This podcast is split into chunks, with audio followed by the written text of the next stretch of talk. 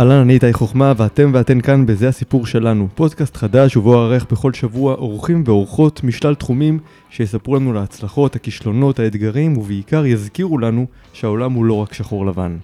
והיום אני שמח לארח מישהי שאני באופן אישי פגשתי בלא מעט צמתים בחיי. לא יודע אם היא יודעת את זה. היא מסקרת את אחד התחומים שלצערי זוכים לסיקור מזערי, למרות שהם תופסים חלק בלתי נפרד מחיינו, מקולנוע, מוזיקה, תיאטרון ועד מחול, ספרות ואומנות. בקורונה הוא נזנח הצידה וכמעט נשכח, ולמזלנו היא הייתה שם ונאבקה בשם היוצרות והיוצרים. האורחת שלי היום היא מאיה כהן, כתבת התרבות של ישראל היום. היי מאיה. וואו, איזו הקדמה, אני לא יודעת מה לומר, נותר, נותרתי ספיצ'לס וזה כמעט אף. פעם לא קורה. אז תודה רבה, תודה איתי. רבה, תודה רבה שהיית פה. עכשיו, גילוי נאות לפני שמתחילים, מאוד מאוד מלחיץ לראיין מראיינת. אוקיי, אני יכולה להבין אותך. כן, כי בכל זאת את מגיעה מעולם של אה, תקשורת, של סיקור, של ראיונות עומק. אני אודה ואומר שלי זה קצת מוזר להיות בעמדה הזאת. כן, הרבה יותר נוח לי להיות איפה שאתה נמצא, ברור. אבל החלפנו כיסאות ואני איתך. קודם כל, סחטיין שהגעת, תודה. תודה שהזמנת אותי. ולמעשה אפשר להגיד עלייך שאת סוג של היית, את הכתבת הכי ותיקה בישראל היום? תראה, זה לא יהיה מדויק להגיד, זה נכון שאני ותיקה, אבל יחד איתי, אני נמצאת למעשה מיומו הראשון של העיתון. כן. העיתון הוקם ב-2007, ואני שם מצוות ההקמה המקורי. יחד איתי באו עוד uh, כמה כתבים שנשארו, חלקם עזבו עם השנים, אבל יש לנו איזשהו גרעין שהגיע ממש, גם עורכת התרבות אילנית אייל, העורכת שלי, איתי מהיום הראשון. ועם הזמן אה, היו תחלופות, אבל כן, אני די מהחלוצים, מה שנקרא. כן. ואיך זה מרגיש להיות כתבת של ישראל היום, עם כל מה שנאמר, וכל הביקורות וההשמצות, כי יש לא מעט השמצות נכון. על העיתון הזה. איך זה מרגיש? תשמע, אני, אני חושבת שזה נורא תלוי מתי אתה שואל את השאלה הזאת. אם היית שואל אותי אולי לפני כמה שנים, יכול להיות שהתשובה הייתה שונה. אז אני מודה שבתחילת הדרך, כשרק יצאנו, אה, קודם כל המון אנשים הרימו גבה. אה, לא כולם מיד רצ, רצו להתראיין אצלי, או בכלל אצל כתבים אחרים, כי רצו לבדוק מה זה, וכמובן העניין הפוליטי, שאף אחד לא מנסה להסתיר אותו. אני חושבת שהיום, לכל עיתון ולכל כלי תקשורת יש קו פוליטי מובהק, אידיאולוגי, בין אם הוא מצהיר את זה בגלוי ובין אם לאו. אה, אז נכון, יש לעיתון קו ימני. הם אמרו את זה ממש מההתחלה. אה, אני שמחה, מאוד שמחה לספר לך, שמעולם, אבל מעולם, אני 15 שנה בעיתון, מאז שהוא וואו. קיים, ולא נגעו לי במדור התרבות. אה, ראיינתי עיתון, אנש, אומנים, אנשי תרבות, באמת, מכל הקצוות. אנשי שמאל מובהקים, שנתנו לי מניפסטים, גם אישיים נגד ביבי לצורך העניין, בתקופה שהיה ראש ממשלה, וגם בכלל נגד הממשלה עצמה. Uh, ואני מודה שאם היו נוגעים, או היו משנים, או היו אומרים לי, מאיה, את זה את לא יכולה לראיין, או תורידי את הטקסט הזה והזה, אני לא יודעת אם הייתי נשארת בתפקיד שלי. כי לי מאוד מאוד חשוב היושרה שלי והיושרה של המקצוע שלי. Uh, אני פחות מעורה בפוליטיקה, באופן כללי זה פחות תחום שמדבר אליי או מעניין אותי, אז מה שנקרא צער עולמי, אבל באמת, uh, אגף התרבות זה איזושהי ממלכה קטנה שלי ושל העורכת שלי, שאני שמחה ממש להגיד שמעולם לא הושפעה משיקולים כאלה או אחרים. ואגב, גם אותם אנשים שצקצקו והרימו גבה אולי לפני 15 שנה ו-10 שנים, היום אני יכולה להגיד לך, באמת, מה שנקרא טפו טפו טפו, באים בשמחה, ואנחנו עיתון מוביל, ואין איש או אשת תרבות שנגיד רציתי לראיין, ואמרו לי, תשמעי, בגלל שזה ישראל היום, לא. אבל לא כמו פרצוף גם כשהם התראיינו, זאת אומרת, לא הייתה להם איזושהי הסתייגות ושזיהית. לא ש... יכול להיות מאחורי הגב, כן. בוא נגיד, אבל לא שאני זיהיתי. Uh, אני חושבת נהפוך הוא, אתה יודע מה? אני גם חושבת על זה שנניח מגיע אומן שבאמת מגיע מהצד השמאלי של המפה הפוליטית, אבל יש לך פה פלטפורמה ובמה לדבר דווקא לקהל, לא לקהל השבוי שלך, שזה, אני חושבת, יותר חשוב אולי, ויותר מאתגר, ויותר נכון להם להשמיע את קולם, ונדמה לי שגם הם מבינים את זה. אני לא יכולה להגיד לך, באמת, אני מנסה להיזכר באלפי הרעיונות בשנים האחרונות, לא, לא נתקלתי. לא נתקלת. ממש לא. את חושבת שלא נגעו בך כי תחום תרבות פחות מעניין את העולם הפוליטי הישראלי? אם הוא פחות מעניין... הייתה אה, כמובן שרת תרבות שהייתה מאוד מאוד אקטיביסטית ופעילה תראה, לצד השני אז- של המתרס. נכון, אני חייבת להגיד לך, אגב, שבאותן אה, חמש שנים אה, בהן כיהנה מירי רגב, שהיו חמש שנים איומות לכתבי התרבות, אני נכון. ממש מדברת בשמם גם, כי אני... אני הייתי חווית- חלק מהם באותה נכון, תקופה. אז אתה יודע על מה אני מדברת. אה, יחד עם זאת, נעשו דברים, נעשו דברים בעולם התרבות, תחת כהונתה, ואני סיקרתי אה, לטוב ולרע, זאת אומרת, הבאתי את מה שקרה, ואם הייתה לי ביקורת, על אף היותה שרה מהימין, הביקורת הזאת הושמעה בעיתון, יש לי כתבות שתומכות בזה, וגם לחילופין, היא גם עשתה דברים טובים, אנחנו לא ניקח לה את זה. כן. היו שם דברים טובים ואני כתבתי גם על זה. אמ, אני לא יודעת עד כמה אה, אתה אומר שזה לא חשוב. אולי זה פשוט לא נוגע להם, אתה יודע, זאת אומרת, יש תרבות. ברור שכל שר שמגיע, ואני כל כך מברכת ושמחה על הכהונה של חילי טרופר, באמת, שהוא ברכה, בטח ובטח אחרי שנת הקורונה שפשוט סגרה לנו את העולם הזה, אז אני דווקא חושבת שזה מאוד מאוד חשוב, זאת אומרת, התחום הזה, ואני שמחה מאוד לגלות שגם בעיתון שלי חשבו ככה, כי הזכרת מקודם את uh, תקופת הקורונה. נכון. קולגות שלי, uh, מדורים שלהם נסגרו. באמת, מדורי תרבות שלמים פשוט נסגרו, אבל בגדול, רוב גופי, גופי התקשורת שמסקרים את התרבות, או הורידו מינון באופן משמעותי, נכון. או לגמרי גנזו אותו. והמדור שלי המשיך כל יום, יום ביומו, היה לי מדור תרבות, גם כשכאילו אמרתי, אני קמה בבוקר, על מה אני כותבת? הכל סגור, לא קורה שום דבר, אני מדברת איתך ממש בהתחלה, ובכל זאת התעקשנו והצלחנו לייצר מדור תרבות, ואני מודה שהיו ימים שממש לא היה קל. אבל הייתה פה איזו אמירה, אמירה שאומרת, גם כשסגרנו את הכל, עולם התרבות חשוב, אולי אפילו יותר מתמיד בתקופה הזאת, ולכן אני לא יכולה להסכים איתך שאתה אומר שאולי זה לא חשוב לפוליטיקה, אתה מבין? אה, אולי זה פשוט לא הפריע להם, זאת אומרת, נתנו לי לעשות את העבודה שלי, סמכו עליי, סמכו על העורכת שלי. יש לנו מדור תרבות באמת, אני לא רוצה להעיד על עצמי, אבל אני גם זוכה לפידבקים ונורא כיף לשמוע. מדור תרבות טוב, אה, אמין, ישר, שפשוט משקף את הסצנה התרבותית הישראלית. אוקיי, אנחנו נחזור לדבר על ה... אה, יש... אוקיי. בוא נלך אחורה בזמן. יאללה. איך הכל התחיל בכלל? איך הגעת לעולם התקשורת? איך הגעת לעולם התרבות? את למעשה, אוקיי. אני, למי שלא מכיר, את ילידת כרמיאל. נכון. פסטיבל המחולות. יפה. שזה, שזה בעיקר מה שמכירים מכרמיאל. נכון, אני מודה, ובאמת, ולא סתם כרמיאל, זה גם לא כרמיאל של היום, כי נכון. היום כרמיאל זה עולם אחר. כן. אני גדלתי בכרמיאל אה, של שנות ה-80, תעשו אתם לבד את החישוב, אה, מה שאומר שהיה היכל תרבות, לשם הגיעו הצגות, אה, אתה יודע, היכלי תרבות קונים, בבימה, בית לסין, הקאמרי, וזה למעשה, בגיל תשע, אה, אני זוכרת שביקשתי מהוריי לעשות לי מנוי, בדרך כלל אה, המנויים היו קהל מבוגר, אבל אני בגיל תשע הלכתי להצגה הראשונה, ו... את זוכרת מה היא הייתה? אה, אני לא זוכרת אם זה היה אה, האבא או מי מפחד מווירג'יניה וולף, אחד מהם. לא, וירג'יניה היה יותר מאוחר, סליחה. זה כנראה היה האבא. אה, ואני זוכרת שפשוט התאהבתי, התאהבתי במדיום הזה. כל הצגה שהגיעה לכרמיאל, פשוט גמדתי אותה, ובאמת הלכתי, לפעמים גם לבד, וזה היה מאוד, אני יודעת, כי לא, לא הייתה לי אופציה אחרת להיחשף לעולם הזה. ואז הלכתי כבר לחוגי תיאטרון, והתחלתי לכתוב, ב, אה, בכיתה ח' התקבלתי למעריב לנוער, אז הייתי כתבת נוער. או, ואחר כך... אה, יש כתב מקום- צעיר, נכון? ככה זה כן. נקרא, כן, אז כן. כן, ו... לא, זה כף נון, זה כף נון. נוער. כף נוער, נכון. כן. לא, לא כץ, כן. אבל נון. שם עוד כתבתי על כל מיני דברים, לא בהכרח תרבות, למרות שזה ממש היה, זאת הייתה האהבה הגדולה שלי. רגע, אבל אני רוצה להתעכב רגע על הנושא הזה של המנוי אוקיי. באולם. איך, הגעת לעולם התיאטרון? מה גרם, מה משך אותך בעולם הזה? מתי... אני חושבת שמאז שאני ילדה תמיד אהבתי לקרוא. אוקיי. תמיד אהבתי לקרוא. הצגות בבית ספר, זה דברים שהמילה הכתובה תמיד תמיד קסמה לי, בפרט החיבור שלה עם עולם הבמה. אה, אז שוב, כילדה בכרמיאל לא הייתה לי הרבה חשיפה, אבל כן. כנראה שמספיק כדי שתדליק אצלי איזה משהו, ולכן אני נורא התקוממתי כשניסו לסגור את סל תרבות, אה, שבאמת לפעמים זה המפגש הראשוני של ילדים וילדות עם העולם הזה, אה, ואצלי זה הצית איזושהי אש שלשמחתי בוערת עד היום. אז שם זה כבר, משהו התחיל לדגדג לי, ואז אני זוכרת שרציתי חוגי דרמה, ולא היה בכרמיאל, אז הלכתי לחוגי דרמה בחיפה.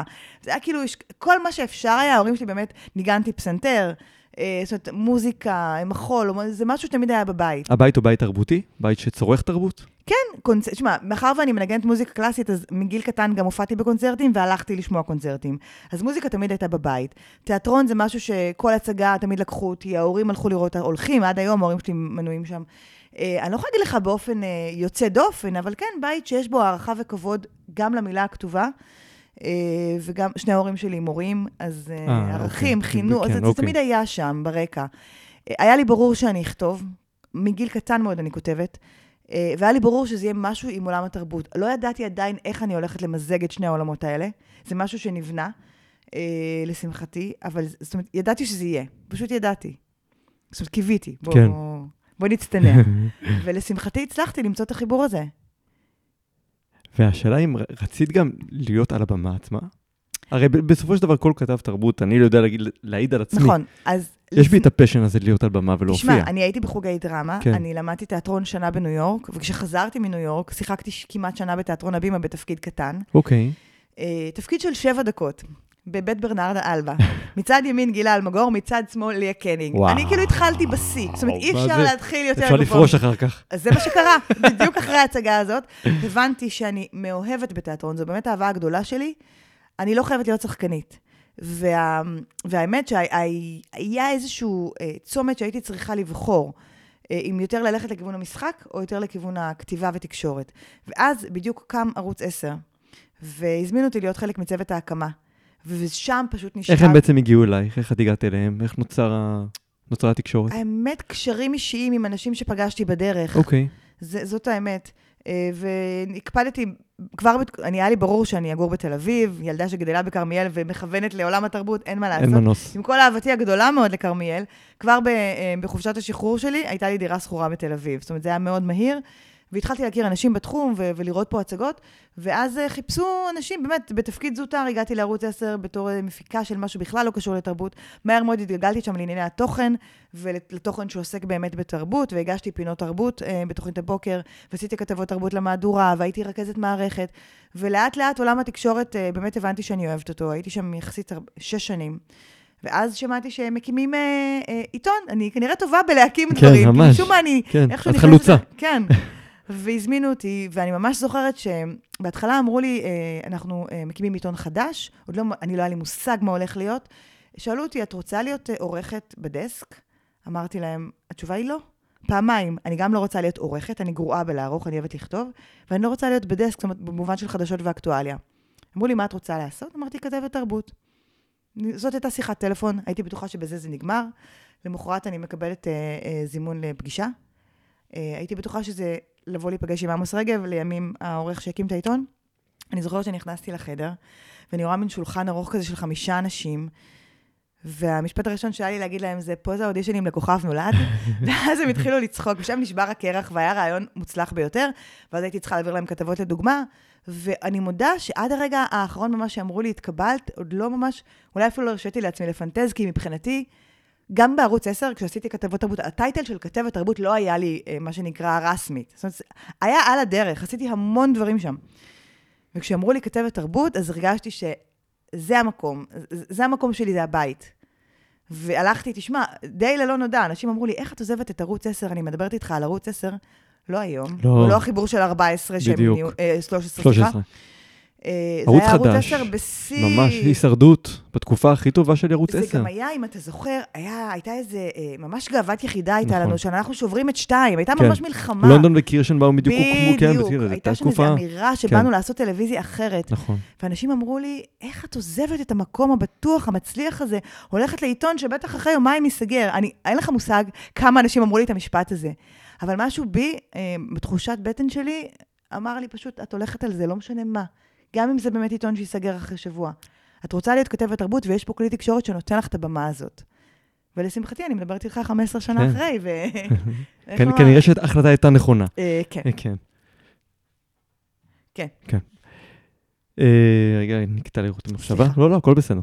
הפרעות קשב וריכוז, אין מה לעשות, זה חלק מהעניין. זה חלק אה, מהדור הזה. חלק מהדור הזה, כן. כן, זה נכון. אבל multitasking, אנחנו עושים המון דברים נכון. בו זמנית. נכון. לגבי ישראל היום רציתי לשאול אותך שאלה, עכשיו רגע ברח לי, רגע, מה זה היה? אוקיי, טוב, זה יחזור יותר מאוחר. אין בעיה? כן, כן, אמ, אבל באופן עקרוני ישראל היום זה באמת 15 שנה שזה כברת דרך מאוד מאוד גדולה. יש איזשהו געגוע לעולם הטלוויזיה? תראה, אני עד ממש לפני אה, קצת יותר משנה, אה, אני לאורך כל הדרך הגשתי פינות תרבות, גם בקשת, גם ברשת. אה, בשלב מסוים אה, קיבלתי הצעה מכאן להגיש תוכנית רדיו. בהתחלה, אז אני, אני אדייק ואומר, בהתחלה הזמינו אותי להיות מגישה אורחת לצידו של גואל פינטו, בתוכנית זוכר, המצוינת כן. שלו, אה, גם כן תרבות. האירוח החד פעמי הזה נמשך שבעה חודשים, ובתום שבעה חודשים אה, קראו לי אה, מכאן ואמרו לי, אנחנו רוצים שאת ונועם סמל, אה, היום הוא מנכ"ל תיאטרון הבימה, זה היה בדיוק בתקופה שהוא סיים את כהונתו בקאמרי, אחרי 25 שנה, והוא לא היה מנכ"ל של שום תיאטרון, מה שלא, מה שזה לא היווה שום בעיה עבורו אה, להגיש תוכנית, ציוותו אותנו, והשידוך הזה היה מושלם. התחלנו עם תוכנית ששודרה גם בטלוויזיה וגם ברדיו. תוכנית תרבות שהתחילה בשם שישי תרבות, עברה לסופש תרבות. אני חייבת להגיד לך שזה היה קסום בעיניי, כי גם הצלחתי להביא לשם את כל מה שאני רוצה. עשיתי גם טלוויזיה, גם רדיו. תוכנית שהיא שעה שלמה על תרבות, שזה כמעט, אתה לא רואה היום באף גוף נכון. שידור לצערי. חוץ מקובי מידן, אין תוכניות שוב, תרבות. בכאן. בכאן, בדיוק. אה, ולימים, מאחר ונועם אה, נקרא להציע לתיאטרון הבימה, אז הוא לא יכול היה להגיש איתי יותר, ושוב, נתנו לי את, ה- את כל הקרדיט ואמרו לי, את ממשיכה להגיש לבד, אה, עד לפני חודשיים, לצערי, שהודיעו לי אה, שהתוכנית יורדת. למה בעצם? מה אה, הסבירו לך? הסבירו לי שלא מדובר במשהו אישי, כי קיבלתי המון מחמאות על התוכנית, הורידו יחד איתי עוד ארבע תוכניות, הם עושים מערך, שינוי מערכתי כולל, מורידים את כל התוכניות השבועיות. עכשיו, אני יודעת להגיד לך שזה לא באמת, אלו לא היו סתם מילים, זאת אומרת, זה באמת קרה, התוכניות, אני מכירה את המגישים כן. והם באמת בוטלו. אני לא מבינה את המהלך הזה שלהם, אני, צר לי על זה מאוד, אני חושבת שזו טעות איומה. אני חושבת שכאן, כמו שאמרת, על קובי מידן, זה כרגע הערוץ היחיד שנדמה שבאמת אה, מכיר בחשיבותה של התרבות, נכון. ונותן לה במה. אז למה אם אתם עומק, עושים כזה מעבר דבר? לבמה. בדיוק, כן. אני, וזו תוכנית שאני ערכתי. אף אחד לא אמר לי את מי להביא, מה להביא. אני בחרתי באמת, נכנסתי שם לדיונים, לא לאייטמים של שלוש דקות, אלא גם יכולתי לדבר אייטם של 15 דקות. אף אחד לא נכנס לך ולא ניסה להשפיע כלום. בשום צורה. מעולם לא, ואני מאוד מודה להם על זה, ואני מאוד מקווה שהם יבינו שהם עשו את טעות חייהם, או שמישהו אחר יבין שאני אני, אני מודה, אני מתגעגעת למיקרופון, אני ממש רוצה לחזור, ואני חייבת להגיד לך שאני לא מפסיקה לקבל תגובות מאומנים ויוצרים, שהם פשוט חסרה להם הבמה הזאת, הם בוודאי, אהבו לבוא לדבר שאלה. איתי, כי אין היום איפה לדבר לא, על יש יצירה. בגלי צה"ל תוכנית של יואב גינאי. נכון, גם כן אה, נכון, איש תרבות בכל רמ"ח איבריו. נכון, תוכנית מצוינת. נכון, של שעה אמנם, כן. אבל זה, זה הכל. זה למעשה שתי מבין- פלטפורמות בדיוק, בודדות. ואתה צריך לנקז לתוך השעה הזאת, הרי אנחנו באמת, החברה הישראלית היא משופעת ביצירות נכון. ובאומנים, יש פה תרבות. מדהימה, גם, כן. מדהימה, זה באמת, אני כל יום מחדש נדהמת ו- ונפעמת, אפילו שאני מכירה טוב את העולם הזה. ואין להם איפה להתבטא. נכון. זה פשוט נורא נורא עצוב. גם, גם אם התוכנית שלי עדיין היה מעט, אז עכשיו גם שלקחו לי את זה, אני, אני ממש צר לי, ואני כל כך אה, הייתי גאה לתת את הבמה ליוצרים וליוצרות, שהלוואי ואני אצליח ב, ב, בדרך אחרת לעשות את זה. מה הייתה התגובה שלך כשהודיעו לך שהתוכנית יורדת? אני מודה שהופתעתי, כי זימנו אותי לשיחה, שאני הייתי בטוחה שזו איזושהי שיח- שיחה לקראת סוף השנה. אה, וחשבתי, כמו שיחות קודמות, שזה יהיה מין, אתה יודע, אה, סיכום שנה, ומדברים על השנה שתבוא. עכשיו תשמע, אני לא הייתי שכירה של כאן, הדיי ג'וב שלי זה בעיתון, אז הייתי כמובן, פרילנס כן. שלהם. ועם פרילנס אתה עושה מין שיחות רענון אחת לשנה, זה בסדר, זה לא איזשהו משהו, אתה יודע, שהייתי צריכה להיות מופתעת או לחשוד. והיא פשוט אה, רעם ביום בהיר, אז כן, אני... לא נעים לי להגיד לך, אבל רק הגוש הזה בגרון, אמרתי לעצמי, רק אל תבכי, רק אל תבכי, אל תתני להם את התענוג הזה. באמת, כי פשוט רציתי לבכות, הכי אמיתי, אני אומרת לך. ברור, זה- זה- זו סיטואציה מאוד מאוד קשה. סיטואציה, כן, ולא הייתי מוכנה, לא הייתי ערוכה אף אליה. אחד לא הכין אותך לא. לזה, כן, כי בכל זאת תוכנית שבועית, פופולרית מאוד, מואזנת. כן. אתה יודע, אם היה לזה, אם היו אלה שהם סימנים מקדימים, נניח, אומרים לי, תקשיבי, אנחנו לא מרוצים, זאת אומרת, יש כאלה מקרים, אני נכון. מכירה גם מקולגות שלי, שמכינים אותם למשהו. לא הייתה פה שום הכנה, זה נעשה באמת, והם באמת ניסו בשיחה להגיד לי, אנחנו נשמח שתמשיכי לעבוד איתנו בהמשך, אם זה על פודקאסטים, והם באמת מנסים, ואני, יש איזשהו דיאלוג כרגע ביני לבין עוד כל מיני אחרים, אבל לצורך העניין, התוכנית הזאת, הקבועה שהייתה לי, היא לא, היא, היא לא קיימת יותר. כן. אז uh, זה הציב אותי מאוד, אני לא אשקר, אני לא אסתיר את זה. אני גם כתבתי פוסט בפייסבוק, וגם זכיתי באמת לחיבוק מאוד מאוד גדול מאנשי התעשייה, שגם גם הודו וגם uh, הצטערו מאוד על הדבר הזה, כי בצדק. עבורם, כאמור, כן. זה, נחסכה זה, מהם במה. בדיוק, זה מאוד מאוד מצער. ההורדה של התוכנית הזאת, באמת, ב... זה, זו הייתה אי. אי אני ככה התייחסתי. לזה. אתה יודע, זה יפה שאתה אומר את זה, אני ממש ככה תפסתי את זה, ו... וניסיתי להעביר את זה, ואני חושבת שדי בהצלחה, לפחות לפי התגובות. כן, ואולי בזכות הפודקאסט שלך, מישהו ישמע אותנו, ו... וניתן לך אה, עוד... אה, יאללה, כן, הטלפון יאללה. שלי זמין ופתוח. הטלפון 05. בדיוק. עכשיו, אה, אה, נזכרתי מה רציתי להגיד לפני כן, דיברת על נושא של כתב, כתבת תרבות בישראל היום. עכשיו, זה נורא משעשע, כי כשאני הגעתי מרשת ב'. כתב תרבות, זה היה הג'וב הכי נחות אוקיי. בדסק. כל כתב שנכנס לדסק החדשות של רשת ב', קיבל על עצמו ישר להיות כתב תרבות. מעניין. כן. ואני זוכר שאני תמהתי, אני לא- נורא הופתעתי, וכשאני אמרתי, תקשיבו, אני רוצה להישאר כתב תרבות, אמרו לי, אבל למה? אמרתי, מה זאת אומרת למה? לשם כך הגעתי, אני, זו, זו המטרה שלי, זו השאיפה. ואני זוכר שנורא הופתעו, כי מבחינתם זה הייתה תפקיד, ש... תפקיד מעבר. יא, זה אתה, מעניין. אתה מגיע, אתה עובר חפיפה. לוקחים, לוקחים אנשים ומשבצים אותם גם בכל מיני הופעות שאין להם מושג אז אני חייבת להגיד לראיין. לך, זה גם מצער אותי מה שאתה אומר, וגם זה מסביר הרבה על, על הבינוניות שנמצאת בשוק. כי כן. לצערי, אני רואה, אה, לא כל אחד יכול להיות כתב תרבות, אני ממש מצטערת. לא, ממש לא. אה, אתה צריך קודם כל באמת מאוד לאהוב את זה, ושנית, אה, להבין בזה. זה בסדר אם לא הבנת בהתחלה, ואני אומרת, אנשים שבאים עם רצון ועם תשוקה ללמוד, אני מברכת על זה. אבל לא לכולם יש את זה, ואתה בטח יודע את זה. אז להתייחס לזה כאל איזה, אתה יודע, איזה משהו זוטר שכל אחד יכול ומתגלחים על הדרך כדי כן, להגיע, כן. מה, להיות כתב פוליטי? יכול להיות שיש אנשים שאלו האספירציות שלהם, וזה בסדר גמור. אבל אני ממש לא, אני ממש אפילו מתקוממת נגד ה- אני הדבר גם הזה. התקוממתי, אני זוכר שאני שאלתי ואיבדתי איזושהי תדהמה, אמרתי, מה זאת אומרת? גם תרעומת, מה... נראה לכם הגיוני שאתם מזלזלים בתחום כל כך חשוב, שאתם יכולים לתת לכל כתב שעכשיו נכנס למערכת, בוא תתגלח ותמשיך הלאה? צריך פה אני- איזשהו, זה, אין אפילו את הזמן להתמקצע. נכון. נכון, ואתה מרגיש את החוסר התמקצעות נכון. הזה, אתה רואה את זה בשטח. אני רואה באמת, אה, זה, אני, אני לא יודעת לג- לגבי תחומים אחרים, כי אין לי, אתה יודע, אין לי אינדיקציה, כמובן. אני רואה רק מה קורה אצלנו בתחום. וכן, יש אנשים שצר לי, אבל לא מכירים את העולם הזה וגם לא רוצים להכיר. ובאים ועושים את העבודה שלהם כנראה באמת כדי לסמן וי אולי לדבר הבא, לפי מה שאתה אומר. כן. אה, וחבל, כי בעיניי זה תחום מופלא ותחום חשוב.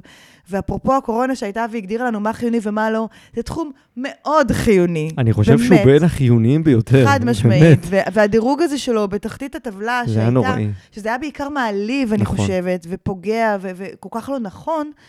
אה, אני רוצה לקוות אבל שמשהו אולי השתנה בתפיסה. אני חושבת דווקא שהשנה הזאת שסגרה, אם אני רגע אחזור לקורונה, אה, הוכיחה משהו, גם לקהל, שהבין כמה הוא צמא וכמה כמה אפשר לשבת בנ- לראות נט, נטפליקס, כן. אתה יודע.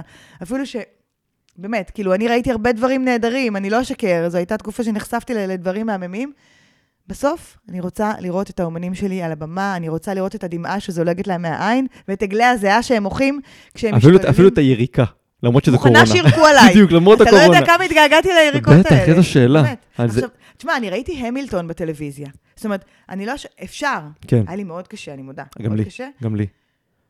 אבל אני שמחה שזה מאחורינו, ואני רוצה להאמין שלא נחזור למקום הזה. הלוואי. וגם אם חס וחלילה עניין התחלואה פה יזנק, לסגור הרמטית את לא, האולם זה ולהגיד לקהל, זה לא זה יקרה יותר. קטסטרופה. כן. זה מעבר לנזק הכלכלי שזה גרם למוסדות התיאטרון, ומוסדות התרבות, ולאומנים לאנשים. וליוצרים, מעבר לזה, נכון, זה עוול. אני מסכימה. ואני באמת, אני זוכר שאני אני הייתי באות- באותה תקופה בעיריית תל אביב, והזדעזעתי. כן. זה כאב לי מאוד. זה היה, זו הייתה תקופה מאוד כואבת, נכון. בהחלט. אז בואו נחזור אה, על, ה- על הדרך שיצרת אוקיי. בעצם. אני רוצה להבין איך באמת הגעת. דיברנו על ישראל היום, אז באמת, 15 אה, שנה. כן, רגע, לפני כן גם צבא למעשה לא נגעת בתחום התרבות. היית במעריב אתה נוגע לנוער. בנקודה מאוד רגישה, ואנחנו אוקיי. מיד נדבר עליה. אוקיי, אה, אני קיבלתי זימון לגלי צה"ל, ולא הייתה מאושרת ממני, כי היה לי ברור שאני אהיה בגלי צה"ל, היה לי ברור שזאת הדרך. ויום אחרי שהגיע המכתב לגלי צה"ל, קיבלתי איתור ממודיעין, ואני ממש זוכרת שכתוב, היה כתוב במכתב, אה, איתור זה מבטל את כל הזימונים אוי הקודמים. ואבוי. תשמע, אני ניסיתי, לה, אני מודה, פרוטקציה זו מילה שבאמת קסמה לי באותם ימים וחיפשתי אותה, אבל לא הצלחתי למצוא אף, באמת, לא היו לי קשרים. ניסיתי לבטל, מה לא עשיתי? ניס, אני זוכרת שההורים שלי ניסו לעזור. כלום, פשוט לא, לא אפשרו לי. בסוף אני שירתתי במוצב אה, אה, על גבול לבנון, בתקופה שחיילינו עוד היו בלבנון. שירתתי ב-869 כתצפיתנית. היה לי שירות מאוד קשה.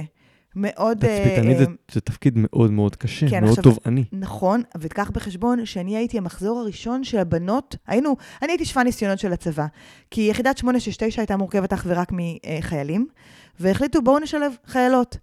מה לעשות, אבל כשצריך להתאים, אתה יודע, את הדבר כמובן. הזה. ואיך נתאים אם לא נתגלח וננסה. אז אני הייתי ממש שפע ניסוי, והיו המון כשלים בדרך, אבל אני יכולה להגיד לך שעל אף העובדה שלא נגעתי בעולם התרבות באמת בשירות שלי, זה היה שירות מאוד משמעותי. אה, את- אני לא יודעת אם אתה זוכר, הייתה... ב-97 הייתה שריפה מאוד רצינית בסלוקי, שגם בעובדה, אה, עמרי אסנהיים עשה אה, סרט מדהים. נכון. נשרפו. שם אנשים חיים, וזו הייתה טראומה אה, שהותירה אנשים רבים מצולקים. אני הייתי התצפיתנית ששמעה את הקשר אה, ודיברה איתם, כי אני, רק בתצפית שלי קלטנו אותם, וכל האירוע התנהל מהתצפית שלנו.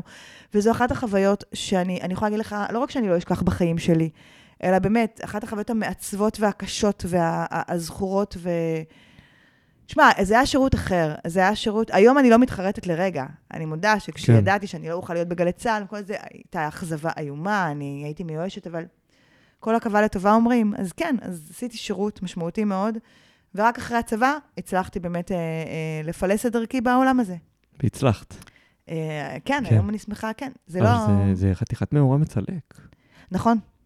נכון, ואתה יודע שלפני אה, כמה שנים, קצת אחרי הסרט של עמרי, דיברתי על זה עם אנשים, שלמחרת אף אחד לא טרח מהצבא, נגיד, לשלוח אלינו אולי פסיכולוג או פסיכולוגית, או מישהו שידבר איתנו, אנחנו עברנו, הייתי ילדה בת 18, מה ידעת מהחיים שלך? שעברה דבר כן. מטורף ומזעזע, ו... לא יודעת, אבל עזוב, זה... זה משהו שבסופו של דבר כן, אבל נפתר בינך לבין עצמך. את כן דיברת על זה עם... אה, כן, ש- כן, דיברתי על זה, ובעיקר, אני, הסרט של עמרי מאוד עזר לי, וגם דיברתי עם אנשים שיצאו משם, שנפצעו, כי היו הרוגים, אבל גם היו כאלה שנפצעו קשה, ופגשתי אותם אחר כך, ודיברתי עם חברות שלי שהיו בתצפית, ודיברנו על זה, אבל באופן כללי, זאת הייתה, אה, הדוגמה הזאת שאף אחד לא דיבר איתנו, כן. זו דוגמה אה, שממחישה היטב את אה, היעדר המוכנות של המסגרת הצבאית לנוכחות של אה, חיילות נשים. בכלל, באופן כללי, אני מדברת. או היעדר הנכונות שמחה- גם בכלל לגעת בפצעי הנפש. גם, גם, אבל לא, העובדה שהיינו נשים, אני בכוונה מציינת את כן. זה, כי היו עוד, עוד דברים בדרך שהפריעו. אני שמחה, אגב, לגלות שלימים הפיקו את כל הלקחים שלמדו על חשבוננו, כי גם אחותי הייתה תצפיתנית אחרי כמה שנים, ויש לי עוד חברות ששירתו, וראיתי איך דברים השתנו שם. וראיתי שהיום דברים מתנהלים אחרת, ואני שמחה על כך. אבל אני מודה, אני הייתי, אה, לי היה יותר קשה. כן, טוב. להיות, להיות הראשונה בדרך כן. כלל זה קשה, בדיוק. במיוחד בצבא. נכון, כן, מערכת שלקח לה זמן אה, להבין. זה נכון. העיקר שהבינו. כן, עכשיו 15 שנה סיקור עיתונאי, סיקור תרבותי. ראית כל כך הרבה הצגות. נכון. ראיינת, אין דרך אפילו לספור את כמות המרואיינים שעברו תחת אה, העט אה, שלך. אה, ובכל זאת, מה היה הראיון הכי, שהכי נגע בך מכל הראיונות שקיימת? אני... כולם היו בניי, אז כן. אני לא... תן לי לבחור יותר מאחד. אוקיי, תבחרי שניים. אוקיי.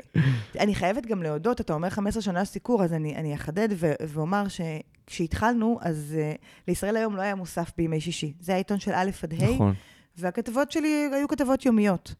לימים התווסף אתר אינטרנט, ואז התחלתי לכתוב גם באתר, ובשנים האחרונות אני שמחה מאוד מאוד לכתוב כתבות מגזין במגזין סופה שלנו, שלא חלילה שאני מזלזלת בכתבות היומיות, אני מתה על המדור שלי וזה נהדר, אבל המגזין מאפשר לי לצלול עוד יותר עמוק, כי מה לעשות שיש הבדל בין אייטם של 500 מילה לכתבה של 4,000 מילה. כמובן.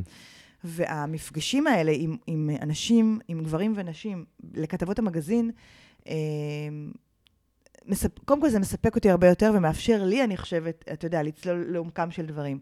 אז אם אני אתייחס רגע לכתבות המגזין, אני לפני יותר משנתיים ראיינתי את אסי לוי, שדיברה לראשונה אצלנו על זה שמשה איבגי אה, הטריד אותה מינית במשך שנים וחשפה את זה. והדבר הזה נורא נורא נגע בי גם כי זה היה קצת אחרי שהודיעו על העונש הצפוי לאיבגי, עכשיו אתה ואני מדברים כשהוא כבר בחוץ. נכון.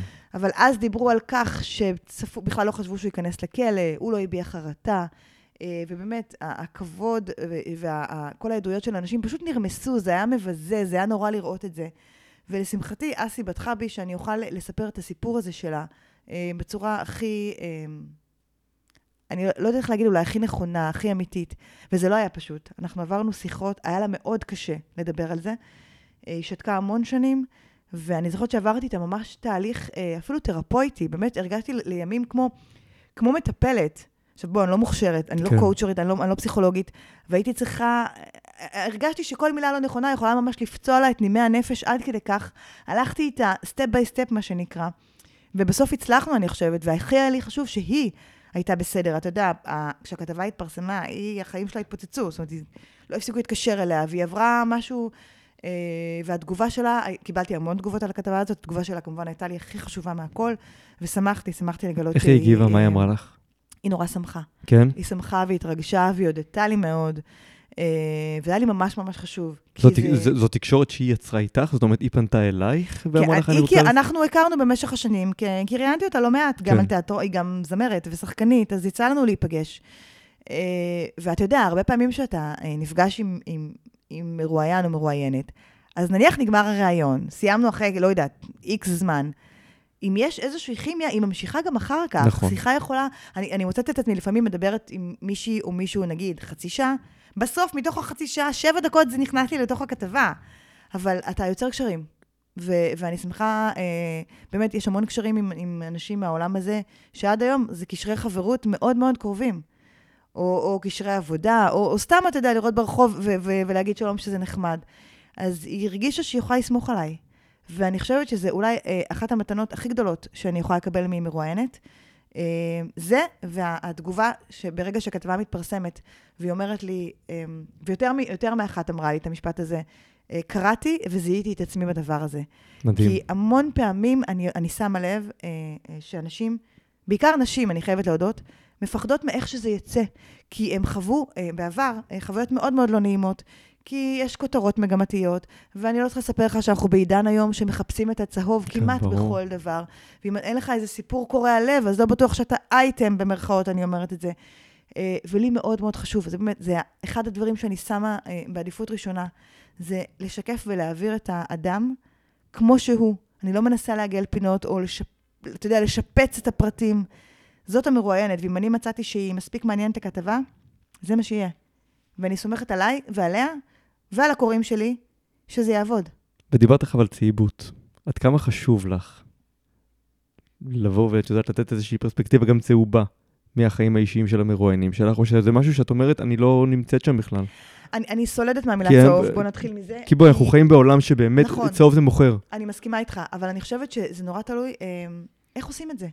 זאת אומרת, אם אני מראיינת שחקנית, ראיינתי מישהי, לא, לא משנה כרגע מי, אה, ראיינתי אותה על, על דברים שהיא עושה באמת בעולם התרבות, דברים נפלאים וחשובים לנשים אה, נפגעות אלימות. אתה יודע מה, למה? בוא נדבר על זה. דנה דבורין, שהיא אה, שחקנית ואומנית, ובשנים האחרונות עושה אה, עבודה מופלאה למען נשים נפגעות אלימות. אה, הקימה תיאטרון פלטפורמה, זו עמותה, אה, ביחד עם קרן כהן, שביחד הן פשוט משקמות נשים אה, נפגעות כל מיני אה, סוגים של אה, פגיעות. ודיברתי איתה אה, על הדבר הזה, ויש להם גם, הם מעלות הצגה, בקאמרי, לא משנה. אה, ויחד עם זה, תוך כדי השיחה, דנה אה, סיפרה, ממש, זה לא משהו שהיא תכננה לדבר עליו, ולא משהו שאני תכננתי לשאול, כי לא ידעתי, שהיא היא בעב- היא בעברה, היא נפגעה פגיעה מינית אה, קשה אה, כילדה, והיא שנים הדחיקה את זה ולא דיברה על זה עם אף אחד. זה, זה משהו שיצא תוך כדי. עכשיו, רציתי לוודא שהיא בסדר לדבר, שאני אכתוב, אתה יודע, שלפעמים היא יכולה להגיד לי משהו, ואז, לא, לא, רגע, זה אני לא יכולה, זה יותר מדי, ואני מכבדת את כל הגבולות שמבקשים ממני. אבל once יצא הסיפור והיא מוכנה לדבר על זה, היה לי ברור שברגע שאני מעבירה לעורך שלי את הכתבה, זה כאילו במרכאות מה שאנחנו קוראים צהוב, נכון? כן. היום הטרדה מינית זה, מה לעשות, זה מוכר. אני עשיתי שיחת הכנה לעורך שלי ואמרתי לו, תקשיב, דנה דבורין תדבר בכתבה, לראשונה, על ההטרדה המינית שהיא עברה. זאת לא תהיה הכותרת שלנו, ואנחנו לא נשים את זה בפוקוס הכתבה. וואו. ורק אח... אני, אני אמרתי, והעורך הלך איתי, ואני שמחה גם לה- להגיד לך, אני כרגע אומרת עורך, זה יכול להיות גם עורכת, במקרה כן. של המגזין, אני עובדת עם עורך שהוא גבר. אה, צריך לגלות רגישות. נכון. זאת אומרת, גם דברים שלכאורה יכולים להתאפס כצהובים. ואני ראיתי במקומות אחרים כותרות איומות בעיניי. עכשיו, תשמע, אנחנו בעידן שהרבה אנשים קוראים את הכותרת, קוראים את המשנה, מרפרפים, לא נכנסים לקרוא את כל הטקסט. ואני יודעת כמה המרואיינים והמרואיינות נפגעים מזה אחר כך. כמובן. כי בסוף זה מה שנשאר, הכותרת הזאת. אז לא, אז אני לא מוכנה ללכת למקום הזה. אני מביאה, המוצר שאני מביאה בסוף, יהיה בו את ה- מה שאנחנו מכנים צהוב, כי יהיה בו את הסיפור האישי, כי המרואיין או אגב, המרואיינת אני ייפתחו חושב, אליי. אני חושב שכאן זה כבר לא צהוב. ברגע שאת לא הופכת את המשפט הזה, בדיוק. להיות בפרונט, בדיוק. זה לא הכותרת הראשית או נכון. המשנה, לא, זה כבר אני- לא צהוב. אני סתם אומרת את המילה לא, הזאת. כמובן, אבל יש פה נגיעה אישית. אני חושב שאם היינו לפני 20 שנה, זה היה משהו, פשוט סיפור אישי של בן נכון. אדם שחווה מסכימה, טראומה. מסכימה איתך. ואני מאוד אוהבת להגיע למקומות האלה, וגם אני, אני אוהבת שהם מרגישים בנוח לדבר איתי על זה. אה, והרבה פעמים, אני יכולה להגיד לך, יש דברים שקורים בהפתעה ואתה לא יודע, וזה נכון. נורא כיף. אני מגיעה לפגישה, אני מגיעה עם כמה נקודות, אני כמעט אף פעם לא מכינה שאלות, יש לי כמה נקודות שאני יודעת שאני רוצה לדבר עליהן, ודברים קורים, כי זה אנחנו אנשים, ובמפגש בין בני אדם, אה, אם יש כימיה טובה, ואם יש הקשבה, אה, ואני רוצה להאמין שאני יודעת להקשיב, אז, אז דברים קורים, ודברים נהדרים יכולים לקרות. אז נגיד, זה אחד הרעיונות שאני באמת באמת אה, אה, זוכרת, ואני מאמינה שאני אזכור עוד הרבה. כן. אה, אני יכולה להגיד לך עוד רעיון שאני אה, מאוד זוכרת. אה, ליה קניג, אה, כלת פרס ישראל, שחקנית הכי מבוגרת היום בתיאטרון הישראלי, בת 92. אה, אני מאחלת לה מפה עוד המון המון המון לחיים ארוכים. שנים, כן, שנים של אה, בריאות על הבמה ומחוצה לה, וברמה האישית היא גם חברה. ולפני כמה שנים אה, היא מעולם לא הפסיקה הצגה. היא מעולם, היא עלתה עם 40 מעלות חום, באמת, the show must go on, זה הדור הזה שמקדש את המשפט הזה. ולפני כמה שנים היא כמעט התמוטטה באמצע ההצגה, היא שיחקה במלך ליר ונאלצו להפסיק את ההצגה, והייתה דרמה גדולה.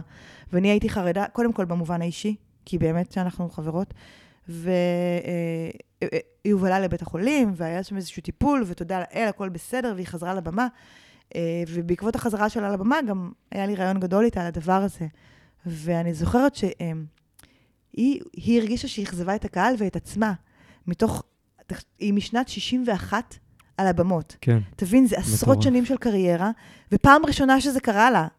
והיא עדיין היה לה קשה בגלל המוסר עבודה הכל כך מטורף שלה. Uh, ואני ממש זוכרת את השיחות איתה. Uh, אבל אתה יודע, זה היא וגילה אלמגור, זה דור ומרים זוהר, שבאמת מקדש את התיאטרון, את המקום נכון. הזה כמקדש. הן נכון. באות לעבודה בתחושת שליחות. אגב, זה לא משהו שרואים היום אצל לא, הדור הצעיר של השחקנים, לא. וזה חבל לי מאוד. Uh, אני, אני באמת רואה במקום הזה... תראי, זה דור שמצד אחד הוא מאוד... Uh, יש לו מוסר עבודה מאוד מאוד גבוה, ומצד שני, חיי המשפחה שלהם באיזושהי צורה קצת התפקששו, כי זה דור שכל כך היה חדור מטרה. אתה מדבר ו... על דור הוותיקים? דור הוותיקים. אני לא יודעת כמה, תשמע, נורא תלוי, אני חושבת שיש לך מקרים, קח רגע את מרים זוהר, יש לה שתי בנות והמון נכדים ונכדות, והיה לה בעל שהלך כן. לעולמו לפני כמה שנים. היה לה תא משפחתי מאוד מלוכד. ואיך היא הייתה בתור אימא? הייתה אימא פעילה? אני חושבת. שכן, כי ומאוד. כי חנה מרון אנחנו יודעים שלא. נכון, אז חנה מרון זו דוגמת קיצון אחת. נכון. אה, אני יכולה למצוא לך המון... כן. אה, אה, לא, זריר החריפי אנחנו יודעים שכן. נכון, דוגמה, בדיוק. כן.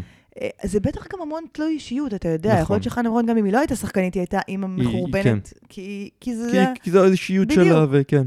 יש נכון, בזה משהו. אבל, אבל, אבל כן היה משהו, ואני מסכימה איתך, בתפיסה של הקריירה, אה, אם לא במקום הראשון, אז בין המקומות הראשונים, ובאמת מין איזה all in כזה, שהתמסרות כן. טוטאלית, שאתה לא רואה את זה היום. זה ניכר, זה ניכר נכון. בשטח. אה, הדור הצעיר של השחקנים והשחקניות, ויש לנו פה שחקנים ושחקניות נפלאים, אבל אין את הדבר הזה של לבוא לתיאטרון. אני מרגיש שהסושיאל במקום הראשון. כן, אז היום יעלו סטורי, אתה כן, מבין? כן, זה, זה יותר חשוב, ה story מאשר ה... מהמשחק אבל, מול אבל הקהל. אבל זה הדור. כן. צר לי, אני, אני אשמע מאוד זקנה עכשיו. אנחנו אוקיי אבל... בומרים לחלוטין, אבל זה, יש בזה משהו. כן. זה, אני, אני גם מרגיש שיש איזשהו ניכור פתאום בין השחקן לבין הקהל. כי הוא ניכור שפתאום יש איזשהו חיץ של רשתות חברתיות. זה כאילו ניכור ולא ניכור, כי מצד אחד, היום, בגלל הרשתות החברתיות, כל אומן פשוט יעלה ל live מהעוקבים שלו, מה אני מדבר אבל איתם? זה אני... פייק. ברור אבל שזה fake. fake. אני מסכימה איתך, אבל אנחנו בעידן של פייק. נכון. ובתוך הפייק הזה צריך לזקק את מה שלא. עכשיו, יש דברים שהם לא, ואפשר. אני, השאלה לאן נלך מפה, אתה יודע, אני באמת רואה, אני מסתכלת על הדור של הילדים, שעוד נגיד דור אחרינו, מה יהיה אצלם? זאת אומרת, לאן זה ילך הדבר הזה של כמה, פייק? כמה הם יהיו שוחרי תרבות, הדור הזה? שאלה מצוינת. זו שאלה שאני לא יודע לענות עליה. כמה הדור של גילה אלמגור, מרים זוהר, ליה קניג בכלל, ייזכר על ידי הדור הבא. אנחנו שאלה... מדברים פה רק על תיאטרון, אבל יש פה גם עולמות נוספים נכון, בתחום התרבות, נכון. שהם נעלמים ונשכחים. נכון. אז אני רוצה להאמין שקודם כל זה עניין של חינוך, והורים לילדים, שישמיעו להם בבית אה, את אריק איינשטיין, לצורך העניין, או מאיר אריאל, אז הילדים שלהם כמה ידעו... כ- אה, כמה כאלה יש? אבל תשמע, זה, אתה צודק, אבל כן. מה, אין... שוב, אנחנו חוזרים לנקודה של סל תרבות, כמה, נכון, כמה זה נחוץ. נכון. אז, אז זה, זה היה המשפט הבא כן. שלי, שלצד החינוך הפרטי, הביתי, המערכות צריכות להתגייס לדבר הזה. ואם זו מערכת החינוך שמגיל קטן מאוד צריכה לחשוף את התלמידים ואת התלמידות באמת לעולם התרבות הישראלי, לשפע שיש כאן, נכון. להיסטוריה ולמורשת המטורפת שיש לנו כאן. אם הם לא יעשו את זה, מי יעשה את זה? כמה ילדים על דעת עצמם ילכו לספרייה ויבחרו לקרוא, אתה יודע, כן. מי הקים את הבימה? זה לא יקרה לבד. ופה, אני חוזר למשרד התרבות ולתפיסה נכון. של משרד החינוך. עד כמה הם משמרים תרבות? אני לא, אני לא מרגיש את זה, אני לא, אני, אני חוויתי את זה גם בתור כתב תרבות בעבר, אני לא ראיתי את זה בא לידי ביטוי. אני חושבת שהיום יש יותר ניסיון. אני יכולה להגיד לך, למשל, חילי טרופר, אה, הוא יזם אה, לפני, כבר בתקופת הקורונה, אה, שבכל שבת אתרי מורשת ותרבות ישראלית ייפתחו חינם נכון. לקהל הרחב. שזה מדהים, כי משפחות שאין להן, היום משפחה עם חמש נפשות רוצה ללכת נגיד למוזיאון, להצגה, זה כסף, בוא נודה, אנחנו לא מדברים על בילוי זול. והעובדה שיש פה ניסיון אה, להזמין את הקהל ללא תשלום, לאפשר להם יום אחד, סתם, אתה יודע מה, אפילו לכו לצריף בן גוריון. יש שם פעילויות נפלאות לילדים, שקצת מלמדות על ההיסטוריה. נכון. לכו למוזיאון אנו בתל אביב, על העם היהודי, על ל- ללכת קצת אחורה, על אני, התרבות אני מדבר שלנו. פה על, על תרבות עברית ישראלית. אני לא מרגיש שפה יש איזשהו, לא, לא מעניקים את הספוט הנכון על התרבות הזאת. אין נעמי מספיק. שמר, אתה צודק. יוסי בנאי, שייקה אופיר, לא אז תראה, חסרים. מצד אחד, כשתיאטרון הבימה מעלה מחזמר על פועלה וחייה של נעמי שמר, נכון, או ואני על רואה קהל אלתרמן. של תלמידים שמגיע לקהל, ואולי לא, יודע- אתה יודע, אני בטוחה שיושבים שם אנשים בקהל שלא יודעים מי זאת נעמי שמר. עצוב לי להגיד את זה, אבל אני יודעת שזה ככה. ואז אני אומרת, הם במשך שעתיים שומעים את השירים שלה, שומעים את סיפור חייה, גם אם הוא לא אחד לאחד, גם אם הוא, אתה יודע, התמצית של התמצית. נכון. הם יוצאים, והם הם יודעים מי זאת יש נעמי להם שמר. ערך מוסף, הם, כן, זה נכון, הם יוצאים עם איזשהו אז אני חושבת ידע ש... אז, מסוים. אז, זה, אנחנו יכולים לחלק את זה לכמה. זה תפקידים של אה, גם משרד הח- החינוך והתרבות כמשרד ממשלתי. כן, וגם באמת אותם מוסדות תרבות, אם זה תיאטרון, ואם זה... אה, אפילו ננסה עכשיו נגיד בתי ספר למוזיקה, נגיד רימון, שמעלה פתאום ערב מחזות זמר עם כל מיני גדולי, אתה יודע, זה- אפשר למצוא בקטנות כל מיני דברים. כן. אבל אני חושבת שאין גורם אחד שאנחנו יכולים להפנות אליו את את לא, לא, האצבע. לא, יש פה זה- כמה זה- זה גורמים, צריכה יש להיות פה כמה... כן. מערכת באמת ש- ש- שתשתלב במין מארג שלם כזה, שהמטרה ממש לנגד עיניה תהיה, כמו שאתה אומר, לשמר את התרבות, להנחיל את הערכים שלה, את היוצרים שלה, את מי שעשה אותה, את מי שבנה אותה, שחלקם באמת כבר לא איתנו, כדי שהדור הבא ידע גם להמשיך את הדבר הזה. נכון. אתה יודע, התרבות זה לא נועה קירל ומרגי. צר לי, עם כל ההערכה שיש לי עליהם. כן. ויש. אבל, אבל היו לפניהם עוד כמה? הם, הם כרגע אלה שספגו את התרבות היותר שורשית כדי בדיוק. להגיע להיות נועה קירל בדיוק. ומרגי. בדיוק. והדור שמעריץ את נועה קירל ומרגי, לא יודעת אם יודע מי זה אלתרמן. אני בספק. ו- ולכן, מה שאמרנו, אותן אה, פעולות. בדיוק, היכולת הנכונה תהיה, דרך אגב, לקחת את אותה נועה קירל ומרגי, ודרכם אז להעביר היה את המסר ניסיון הזה. חמוד של שילוב, אה, הקלטה של שירים, לקחו את נועה קירל עם, אני לא זוכרת, אולי זאת הייתה ירדנה ארז, הם ניסו למזג עם שירי הלהקות הצבאיות כדי לחבר... נכון, היה איזשהו משהו, נכון, של הלהקה הצבאית. כן. אז זה חמוד, זה זה, חמוד. פרויקט קטן. זה חמוד, כן, טיפ- בוא נגיד, זו טיפה בים. לחלוטין. אבל עוד טיפה, ועוד טיפה, ועוד טיפה, ואנחנו גם נצליח. הפרויקט של יורם טהרלב, דרך אגב. פרויקט משגע. פר- פרויקט משגע. נכון. שהאלבום השני יצא ממש ביום שהוא נפטר. לצערנו, הוא לא ממש זכה, נכון, כן, הוא- לראות הוא- אותו. הוא- אבל הוא זכה להיות חלק נכון, מהתהליך, שבעיניי נכון. זה היה מאוד מאוד יפה שהם עירבו אותו, והוא היה, ונתן את האינפוטים לכל אחד מהאומנים, זה היה מקסים בעיניי. זה היה מקסים, ואני שומעת על הרבה. יוזמות כאלה, כן. קטנות וגדולות, באמת של אה, להנציח, ולפעמים, אתה יודע, באמת, כמו נועה קירל ומרגי, שלצורך העניין כוכבי הדור, אם הם ייקחו יצירות מפעם, בדיוק. ואיך שלא יקראו לזה, עיבוד חדש, בסדר, קונה את זה. כן. אבל אם, אם, תמשיכו אם את המורשת. דרכם אנחנו נצליח להעביר הלאה את מה שהיה, אז אה, זכינו. נכון, ממש כך. אה, בואי נדבר רגע, כן התמקדת בדנה דבורין ובאסי לוי, ואני רוצה לדבר גם על המקום הנשי, על הקול הנשי של, אה, שלך בתור כתבת תרבות. אז אוקיי. שאת את גם נותנת את המקום לנושא של הטרדות מיניות ובכלל להתעללות נפשית שאנחנו עכשיו זוכים, רואים את זה בכותרות, דיברנו על התאגיד, שגם על המקום הזה אנחנו קוראים לא מעט על גז לייטינג שעובדים עוברים שם וההתעללות מאוד מאוד לא פשוטה. נכון. ולצד זה יש גם כמובן את ההסתכלות שלך על כל העניין של שוויון בין גברים לבין נשים, בעיקר בתחום התרבות, שהוא כמעט, הוא עכשיו מתחילים סוף סוף לדבר על זה. אז אני אענה לך אה, בכמה מישורים. נתחיל בזה שאני עשיתי תואר שני בלימודי מגדר. אוקיי. בגלל שהיה לי חשוב מאוד הדבר הזה. אה, את התזה שלי כתבתי על היצירות של ענת גוב, והנושא הזה של באמת של אה, שוויון מגדרי, ולהעניק במה לנשים, הוא מאוד מאוד טבוע בליבי ובנשמתי, בלי קשר, עוד, עוד קודם לכן. ואני באמת משתדלת בעבודה שלי לשלב את כל מה שספגתי בלימודי המגדר לתוך עולם התרבות. אני מודה שאני מעדיפה תמיד לתת במה לנשים. מה שנקרא אפליה מתקנת, אין לי שום בעיה להגיד את זה. אה, אני תמיד מעדיפה, יש לי המון, רוב המרואיינות שלי, במיוחד במגזין, הן מרואיינות נשים. סיבה פשוטה, שמעט מאוד נשים מתראיינות. בתור גבר. אני בעד. אז אני שמחה. אז אני באמת אה, מסכימה איתך, ויש התעוררות בתקופה האחרונה. פורום יוצאות התיאטרון, שזה איזשהו גוף וולונטרי, יצא בקמפיין מקסים שנקרא 50-50. נכון. גם הם עשו כנס גדול לפני שנה, וגם הם נפגשים עם, עם בכירים ובכירות בעולם הזה, כדי באמת לנסות להטמיע את הדבר הזה. מה זה 50-50?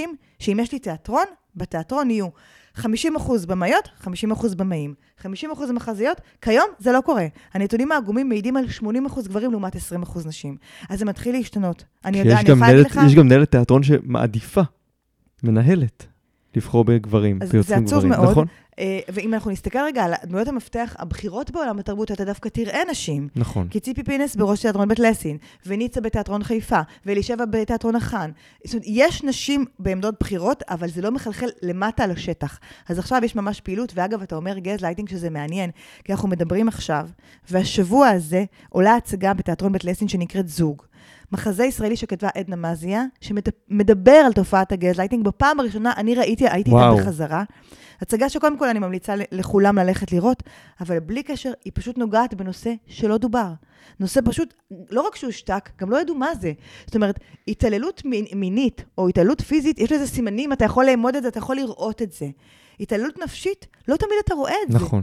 אתה אף פעם לא רואה את זה. יש איזשהו ספקטרום שלם של uh, התעללויות, שאני למדתי גם כי קראתי על זה וגם כי ראיתי את ההצגה, שאי אפשר לדעת שהאישה, מה האישה עוברת בתוך הבית. היא יכולה לעבור גיהנום ולשדר שהכל בסדר והכל סבבה, כי אין לה שום צלקת על היד, או פנס בעין, אתה מבין? ולא יכולים לדעת. אז, אז הנושא הזה גם הולך ותופס תאוצה, גם בעולם הפסיכולוגי החברתי, כן. מדברים על זה, נכון. מקבלים את זה, מבינים שזה קיים, ואני שמחה שזה מגיע גם על הבמה. כי אין מה לעשות, בסוף התיאטרון או המוזיקה, אנחנו ראי של המציאות. אני רוצה ללכת לתיאטרון, לראות הצגה שתיגע בי, שתעסוק בנושא חשוב, שאני אלך הביתה ואני עוד אחשוב עליה, ואני אולי גם אדבר עליה עם מישהו, ולא שאני אשכח אחרי שעה וחצי מה ראיתי. זו מהות התרבות בעיניי. נכון. ואגב, אני חייבת להגיד לך, בשונה, כשהיינו במגפת, ב, בעיצומה של מגפת הקורונה, תהיתי כמה יהיו הצגות על זה. אמרתי, אני ארצה ללכת לתיאטרון לראות אנשים במסע, אני לא בטוחה שאני ארצה, אני רוצה לשכוח את התקופה הזאת. ותראה, זה קטע, כי אנחנו כבר, אני רוצה להגיד שאנחנו בסופה של המגפה, אני יודעת שאנחנו... בינתיים מדברים פה על עוד נגיף אני שפתאום יודעת, צץ אני- משום אני עדיין מקום. שומרת כן. על אופטימיות שאנחנו כן. בסוף. יש שתי יצירות היום על במות, אה, אה, על במות התיאטרון הישראלי, אה, אהבה ומגפה בקאמרי, ואימא'לה, מחזה מרקומי בצוותא. נכון. שתי היצירות הללו אה, נוגעות בקורונה, אבל בצורה מאוד הומוריסטית ומאוד אחרת. אני חושבת אולי רק דרך ההומור הזה אפשר לצלוח את הדבר הזה. אני יכולה להגיד לך שאחרי מלחמת המפרץ היה ניסיון להעלות אה, הצגה אחת בתיאטרון בית לסין, שאנשים היו עם המסכות, הקהל פשוט לא הגיע. אני חושבת שאנחנו, הטראומה חזקה מדי. אני חושב ואנחנו- שמלחמת המפרץ זו פאניקה. פה לא הייתה פאניקה. פה בעיקר לא היה כיף. מיאוס. היה מיאוס. אבל היה מיאוס ולא בא לך לראות את זה על נכון, הבמה. נכון. בטח לא אחרי תקופה שלא היה לך תיאטרון שנה וחצי, ואז אתה הולך, אז מה, אתה תלך ותראה הצגה שאנשים בדיוק, מה אתם רוצים להזכיר? לי שוב את לא מה... רוצה. לא, נכון. וזה, וזה מעניין. עכשיו, אני תוהה אם זה רק עכשיו, כי אנחנו עוד, זה עוד קרוב אלינו, ואם, אתה יודע, עוד חמש שנים, עשר שנים, שכן, אני מניח במבט שכן. לאחור נדבר על הקורונה, אני לא יודעת. אני מניח שכן, כי זה יהיה כבר חלק מההיסטוריה. וכמו שיש להיות. נגיעות היסטוריות בכל תחום, וגם להיות. בהצגות שאנחנו רואים, כן, גם דבר, אנחנו רואים שמדברים על הדברים נכון. האלה, אז אני מניח שהקורונה תהיה עוד, עוד, עוד מגפה שנדבר עליה בפרספקטיבה היסטורית. אני כל כך רוצה לדבר על זה בפרספקטיבה היסטורית. וואו, הלוואי ונגיע יהיה- לשלב הזה. הלוואי שנגיע. לשלב הזה שנוכל לשבת באולם בלי מסכה. כן. זה הורס את החוויה, בוא נדבר על זה רגע. תראה, אני... זה באמת. אני זה- אגיד לך משהו, אני ממש זוכרת שהפעם הראשונה אחרי שנה כמעט שלא ראיתי, לא, בעצם אני הספקתי עוד לראות תיאטרון, אם אתה זוכר, היה מין מיני פתיחה של עולם התרבות נכון. ביוני, זה החזיק שנייה ורבע, כי אז מיד נכנסנו. לסגר כן. שני. ואני זוכרת שבאתי לתיאטרון חיפה וראיתי את ההצגה האנשים של ג'ייק, וזה היה... אוי, אני זוכר שזה בדיוק זה עלה, נכון, עם הבלון, עם עם הדובים. הדובים, בדיוק. נכון. היה, ישבנו בקפסולות. היינו אה, 250 איש באולם של 750. זה היה משוגע, באמת, כן. זו הייתה חוויה סוריאליסטית. וזו פעם ראשונה שהייתי באולם עם מסכה. ואני זוכרת שאני יצאתי משם ואמרתי, אני הייתי עכשיו שעה וחצי עם מסכה, ואני סוף סוף חזרתי לנשום. זאת אומרת, אני מסכימה איתך שזה קשה, אבל אני היום, לא מפריע לי. כן. לא מפריע לי לשבת באולם, אני מודה. אני כבר כל כך מתורגלת בדבר הזה, שזה פתאום, אני לא מרגישה את זה. את יודעת, אני זוכר שכשצפית בהצגת הבכורה, שניצה כמובן היא זו שיזמה נכון. את המהלך הזה, דיברתי עם אלון אופיר, הבמאי של כן, ההצגה, ממש. ושאלתי אותו, איך התרשמת? הוא אומר לי, היה לי קשה מאוד להבין איך הקהל מגיב, כי הם היו כולם עם מסכות. בדיוק. אבל פרצי הצחוק גרמו לי להבין שבאמת הם נהנים מהמופע. תשמע, זו קומדיה, ובקומדיה השחקנים חייבים את הפידבק של בדיוק. הקהל, לראות אם הפאנצ'ים עובדים, עם הנקודות שבהם, אבל זה בדיוק הנקודה. המסכה חוסמת המסכה את חוסמת. את התקשורת נכון, הזאת. נכון, היא יוצרת חוצץ בין, ממש. בין, בין השניים, אבל למרות הדבר הזה, למרות, אני חושבת שהם הצליחו לקבל פידבק. תשמע, אני מודה שגם בהצגה הזאת, מעבר לצחוק, כי זה באמת מחזה מצחיק, אה, הייתה איזו התרגשות, כאילו של פעם ראשונה. כאילו אנשים באים בפעם הראשונה לראות תיאטרון, עכשיו בוא, בסך הכל לא היו כמה חודשים. כן, אבל היה אבל יש הת- געגוע. החוויה הראשונית הזאת, בוודאי, בוודאי. וחוויתי את זה גם אחר כך, כשהבימה נפתח, לימים בגל, כשבאמת עולם התרבות נפתח, הם היו התיאטרון הראשון שפתח עם בוסתן ספרדי. נכון. אז גם, אתה רואה את אולם רובינה שמכיל 900 מקומות, והוא לא יכול היה להיות מלא, כי לא אפשרו אז למלא אולמות. והיה באוויר מין איזה, איזה מתח מטורף, ובהשתחוויה, אתה רואה את השחקנים בוכים ומתרגשים יחד עם הקהל. זה, זה משהו שכאילו, אתה אומר, אולי לרגע טוב שלקחו לנו כדי שנחזור להעריך את זה, אבל לא, אני יכולה, לא, שלא, לא. שלא ישתמע לא, שאני לא, לא, שמחה לא, על לא, הדבר הזה, ממש לא. אבל זה פשוט הצליח לייצר לנו התרגשות חדשה, בוא כן. נגיד. מבחינת הסיקור שלך על, ה... על כל הווירוס הקורונה, מבחינת הביקורת, הייתה לך ביקורת מאוד מאוד גדולה על כן. נכון. הממשלה. נכון, את חושבת שאם היינו בממשלה אחרת, היית באותו עיתון, כן. היו מאפשרים לך את הביקורת שהעברת באותה תקופה? כי פה זה כבר, כי, כי, פה. כי פה כן הייתה כבר נגיעה פוליטית, יותר אני חושב מבעבר. כן, אבל אל תשכח שרוב הביקורת בתחילת המגפה, אה, זאת הייתה נדע, לא הממשלה של היום, של ממשלת נכון. השינוי. אבל לאחר מכן... ואיש לא אמר לי דבר כשיצאתי והייתי עם עולם... כשעולם התרבות היה בהפגנה, בהפגנות הגדולות, שהייתי איתן ברחובות, ראש הממשלה היה בנימין נכון. אז אבל כן, אני חושב שאת עיקר הביקורת קיבל שר התרבות הנוכחי חילי טרופר. אני חושב שבעקבות החילופים וההבטחה הגדולה, שפתאום הגיע שר כן, שרואה את היוצרות והיוצרים, ונמצא איתם באיזשהו שיח מתמיד, כן, הייתה איזושהי ציפייה שהוא יבוא ויעשה מעשה. נכון, ו... אבל זה גם היה מאוד לא פייר, כי בואו לא נשכח, הוא נקלע למצב אני מסכים איתך. בלתי אפשרי. הוא נכנס לתפקיד חדש, בתקופה איומה. זאת אומרת, כולם ציפו ממנו, ל, אתה יודע, לאיזה... זה לא קסם, זה לא הוקוס פוקוס. הוא היה צריך ללמוד את השטח, להבין מה עושים, והוא נאבק, ואני חייבת להגיד לך, קודם כל הסגנון האלגנטי שלו, הוא לא, הוא לא מירי רגב, אני לא צריכה להרחיב על המשפט הזה. והרבה, אגב, אה, יצאו נגדו, למה אתה לא אה, דופק על שולחנות? למה אתה לא הופך את המשרד? והוא בסגנון העדין שלו, הצליח, באמת, הוא הצליח לעשות, הוא הצליח לגרו, ל- ליצור מענקים, הוא הקים קרנות לאומנים, הוא עשה את הדברים שלו בשקט ובנעימות, ש- שזה זה מה שמאפיין אותו. אני זכיתי באמת להיות איתו כמה שעות, כי היה לי רעיון נרחב איתו, אה, פחות או יותר באמצע המגפה, קצת לקראת הסיום שלה, כדי לסכם את שנת הקורונה. ואני הבנתי מי, מי האיש, ויותר מזה, הבנתי כמה אנחנו ברי מזל, שהוא עומד בראש משרד התרבות. זה, אין לך מושג עם כמה אנשים הוא נפגש. באמת, החל מעובד הבמה הכי זוטר ועד אה, אה, השחקן הראשי של ההצגה. הוא לא בוחל בכלום, הוא אוהב את העולם הזה ואת האנשים שעושים אותו. הוא בא מאהבה לדבר הזה. מה שאני לא יכולה להגיד על קודמתו בתפקיד. נכון. וזה מבחינתי שינה את הכל. אז כן, לקח לו זמן לגייס תקציבים, ולקח לו זמן לעשות דברים. אני לא חושבת שמישהו אחר היה מרוויח את זה או עושה את זה בזמן קצר יותר, כי בוא לא נשכח, אנחנו כולנו היינו במצב חדש. היה פה כאוס מטורף, אגב, לא רק בישראל. אי אפשר להאשים רק את המ- את המדינה שלנו, אנחנו ראינו מה קרה בעולם. מגפה שטרפה את הקלפים, לימדה אותנו לנסות להסתדר מחדש בסיטואציה שלא הכרנו קודם. אז מה שנקרא, הקלישאה הזאת של להמציא את עצמה, לצאת מחוץ לקופסה, כל, כל הקשקושים האלה, כן, נאלצנו ללמוד, והוא למד תוך כדי. והיום אני, במבט לאחור, חושבת שהוא היה נהדר. עדיין. הוא עדיין, לא, נהדר בתפקוד כן, שלו כן, לגבי כן. המגפה. נהדר, נפלא, באמת מבחינתי הוא התייעץ איתך? לא פעם. לא כן, פעם. כן. היה לו חשוב מאוד לשמוע, קודם כל להכיר, לדבר עם האנשים שמסקרים את העולם איזה שנים, להבין איפה הוא יכול להשתפר, היו לי פגישות איתו. אה, כן, כן, אני שמחה להגיד שהוא גם הקשיב. אתה יודע, זה היה נורא נעים לראות שהוא לא רק שואל בשביל לשאול, הוא באמת מקשיב. הרגשת שקודמתו בתפקיד גם כן התייעצה, או שהיא בעיקר... לא, ממש לא. ממש לא. ממש, ממש. היא לא. בעיקר באה להשמיע. היא באה להשמיע, והיא בעיקר באה לחרב. אני לא יכולה להגיד לך באיזה אה, לחץ הייתי בכל טקס תרבות שידעתי שהיא תהיה נוכחת בו, כי היה לי ברור שתהיה פרובוקציה כזו או אחרת, שבסוף גם תגנוב את הכותרת נכון. ותחרב את המסיבה. צר לי להגיד, נכון. וזה בסוף מה שקרה. אגב, לא רק אצלי, אלא בכל גוף תקשורת שהוא, כן. אם תסתכל סתם סקירה אחורה. אני יכול להגיד לך בתור כתב לשעבר, זה היה נוראי לסקר את נכון. אה, רגב. לי היה מאוד קשה, אני מודה. זה היה מאוד באמת, קשה. אני, אני זוכר שהיא באיזשהו מקום ממש הצליחה לשבש כל שמחה אפשרית של העולם התרבות באותה תקופה. נכון, בטקסים, שהיא ממש הרגשת שהיא מגיעה כדי לתת, לעשות נע בעין בכל פעם. זה בדיוק מה שאתה אומר, ואני מודה, אני מודה, אלה היו חמש שנים לא פשוטות בכלל. נכון. גם לא לנו כמסקרים, ובטח לא לאנשי ונשות עולם התרבות ש- שחוו את זה, אתה יודע, כי היא ממונה עליהם בסוף, אז מה לעשות? היא השרה, אתה צריך כן. להסתדר עם זה. אה, אבל איזה כיף שהיא כבר לא. בדיוק, שאנחנו במקום אחר סוף סוף, ובאמת יש דאגה, יש ואני דאגה ליוצרים. באמת באמת מקווה שהקדנציה של טרופר תימשך לנצח, מה שנקרא, כי אנחנו זכינו, פשוט זכינו, באמת. מה הלאה מבחינתך? איך את רואה את המשך הקריירה שלך? זו שאלה מצוינת. אני, אני באמת חושבת, תשמע, אני... גילית אהבה חדשה, רדיו, כן, שדיברנו עליה. אז, אז כרגע, קודם כל, מאוד טוב לי בעיתון, ואני רוצה להמשיך לעשות את מה שאני עושה, אה, ככל שייתנו לי, ואני מקווה שייתנו לי ככל שאני ארצה. אני רוצה לחזור לרדיו, אני רוצה לחזור לרדיו, אה, אני רוצה למצוא עוד פלטפורמה, אה, לדבר על תרבות, לראיין אנשים, לתת להם את הבמה הזאת, אם זה יהיה ברדיו, אם זה יהיה בטלוויזיה, אם זה יהיה בכל דרך שהיא, אה, זה מה שחשוב לי כרגע. אני באמת בדיאלוגים אה, עם כמה אנשים וכמה גופים, עוד אין שום דבר סגור שאני יכולה להצהיר לך, לצערי. אה, אני רוצה, אני לא רוצה להאמין, אני מאמינה שזה יסתדר, כי אה, זה דבר שהוא חשוב מדי, ואי אפשר להזניח אותו, והוא חיוני, כאמור, אה, כן, מאוד. בלשון הקורונה. אה, ואם יש משהו שהבנתי, באמת בתקופה הזאת, ידעתי כמה אני אוהבת את העולם הזה וכמה הוא חשוב לי, זה רק חידד אצלי את זה עוד יותר.